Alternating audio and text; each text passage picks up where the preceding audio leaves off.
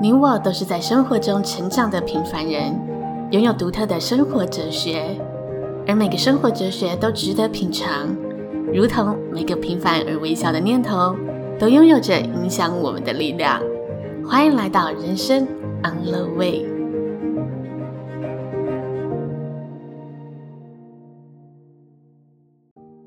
奔三的职场男子。从本土中小企业到跨国公司的心路历程，跟大家介绍一下我们毕业后到现在的工作经历。目前我是在资讯软体业服务，那总共有两份的工作经验。第一份其实是我诶刚毕业的时候担任研发替代役，进入到本土最大的社群网络媒体公司服务，大约有三年半左右的时间。那个公司规模大概是一百五十个人左右。那现在是我第二份工作，第二份工作是现在转职到台湾前几大的跨国软体公司。嗯，然后如果公司人数规模的话，大概全球大概有六千五百多人。那我们就先从第一份工作聊起好了。出社会的第一份工作总是充满很多未知嘛。那回顾这样子的第一个工作的经历，有没有觉得印象特别深刻的感触呢？我现在回顾起来，是我投入了百分之一百二十趴的努力跟心力，因为其实踏入社会之后，第一份工作等于是我全部的生活重心。然后我就想说，希望可以在职场上独当一面。我自己本身当时也是有列下一些目标，比如说第一个阶段可能是我先希望自己可以在不经他人指导的情况下自己独立的作业，然后接下来可能就是觉得哦，自己可能。除此之外，可能要做出一些自己的代表性产品。嗯，那其实这在我第一份工作的后期，其实我有做出差不多类似的东西。哇哦！我觉得是，其实你在努力的过程中，你会渐渐的发现，是不是有一些事情是可以自己掌握到。比如说，今天有一个机会来了，那你觉得你有那个努力的过程的话，其实你就可以愿意去接受这个挑战。嗯，那当你接受这个挑战的时候，如果你如期的完成了，其实。这件这件事情就变成你自己的 credit。那听起来第一份工作的发展一切都非常顺利，因为你说也到最后，其实你有达到一个自己新创新的一个成就。那是什么原因让你决定在这么一个发展好的情况下去转职到另外一家大公司呢？当你现在所处在的一个环境，然后你看不到一个。眼前你看不到一个山峰或是山顶的时候，嗯，当然不是要说哦我自己就是站在那个山顶上，有可能我见我觉得我自己站在山顶，可是事实上我站的只是某一个角度，还在登山的过程的过程。对，但当然不是要这样说，但是就是你可见的范围之内，你觉得你可能学不到东西，或者是你觉得你已经有能力去挑战下一个不同的挑战的时候，或许都是一个新的契机。那另外一方面是，其实我在嗯人生的规划方面，其实我已经将近快三十岁了，嗯，所以那时候其实我就想，我也有一个稳定交往对象，然后我们也有到了论及婚嫁的阶段。我觉得这是男生给自己的一个责任，嗯，就是当你必须要组织一个家庭的时候，你要考量事情跟责任就会变得更多。嗯，最直白的就是你必须要有更高的收入。感觉就是在上一届公司有达到现阶段的目标，然后刚好人生也在有下一个阶段要迈进，所以就职场上也做一个转换跑道的 选择，这样子。没错，没错。嗯，那转职后你觉得你自己遇到最大的挑战是什么呢？这份经验对我而言其实是一个很大的变动，嗯，因为其实我。诶，换到一个更大的公司，其实公司的规模跟团队都跟以前比较起来，相较的都大很多。嗯，然后另外一方面是我换了一个领域，嗯，就其实，在我们软体开发里面有分很多领域，所以在熟悉度跟上手上，其实没有办法来的这么的快速。嗯，所以在当换领域又换公司团队，然后同时又要组织家庭的时候，其实。我觉得在我转职的这段期间，最大的挑战是我必须要在这些诶、欸、这一年的时间里面，同时去面对很多的人生变数。嗯，你同时你会有分身乏术的感觉，你没办法一次 handle 这么多事情。比如说哦，我要忙公司啊，然后回家啊，又要搞结婚的事情，就会觉得，嗯，人生的时间永远都不太够，蜡烛多头烧。对啊，对啊。那既然这样子，刚好都是处于一个很多变化的时候，你又是怎么真的把自己冷静下来，然后去好好的调试自己的步调，适应一下刚刚提到这些组织环境的问题的呢？这个其实好像没有一个很直白的过程，说一定是怎么做。还是说，我们跟大家聊聊，就是在组织环境这一块，你说跟原本想象的不一样，那你觉得想象的跟现实的不同在于哪里呢？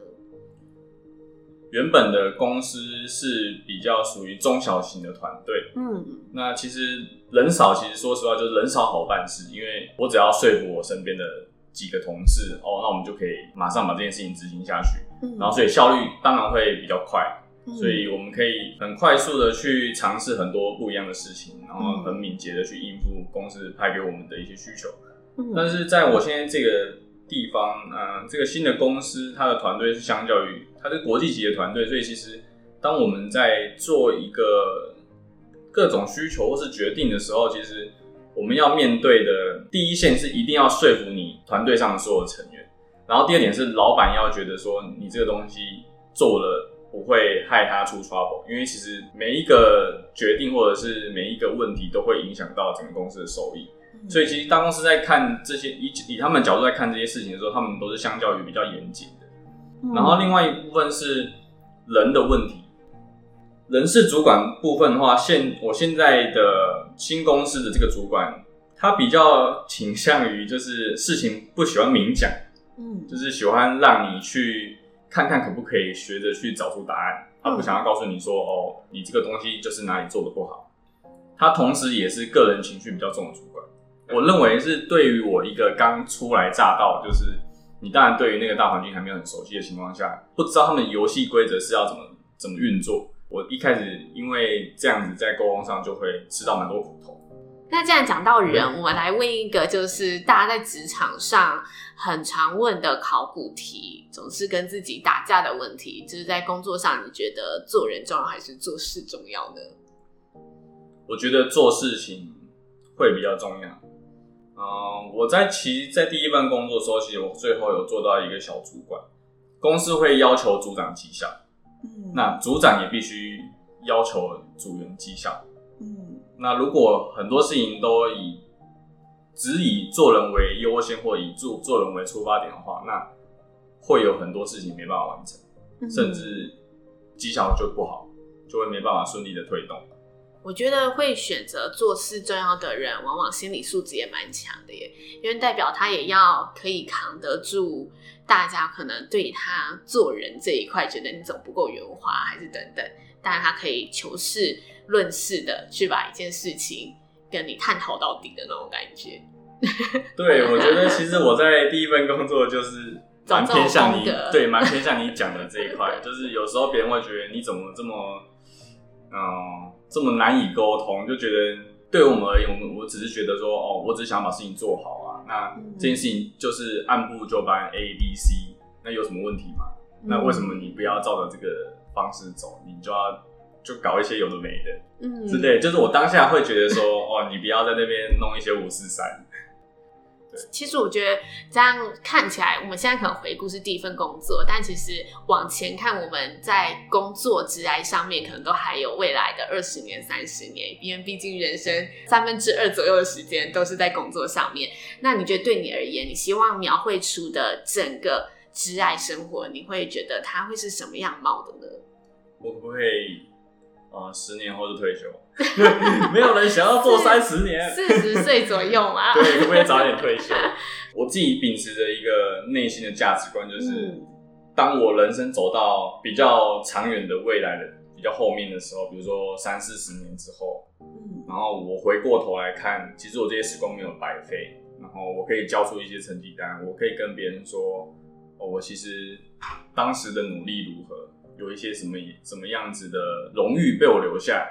所以你会希望可以达成一点看得到的记录的感觉。对，我觉得我个人其实把成就感当成是我的精神粮食，嗯、所以我会希望在每一个阶段跟做不一样的事情的时候，都希望可以有一些小小的成就或者成绩，往成就迈进。对，可能对自己的信心喊话，以及对自己未来的一个期望在这里。那我们今天跟大家聊的主题就是在于转换职场这个部分嘛，所以最后一题想问说，你觉得转换职场到一个新的环境里面去工作，在这一个过程当中，你自己心态上有没有觉得感受最深，或者是嗯转变最大的地方？其实我刚刚讲的那些。我之前在书上都有看到，比如说书上会告诉你说，哦，大公司的规模人数就是比较多啊，资源比较多，但是相较沟通困难，嗯，然后小公司当然就是反之亦然嘛。可是这件事情在书上都有看过，但是遇到你没有经历过，你是不会知道你现在在那个环境底下。嗯，我觉得我这次转职遇到的状况，其实就是有点偏向这样。你刚刚讲那一个。书上有读到，就想到一句成那个俚语：“读万卷书不如行万里路。”就有这种感觉，好像总是要亲身体验过后才会知道。真的，书读再多，没有经历过，好像不是这么一回事。这样，但就是这也是一个真的走过自己体验到，然后有学习的一个过程，有成长的一个过程。是是是。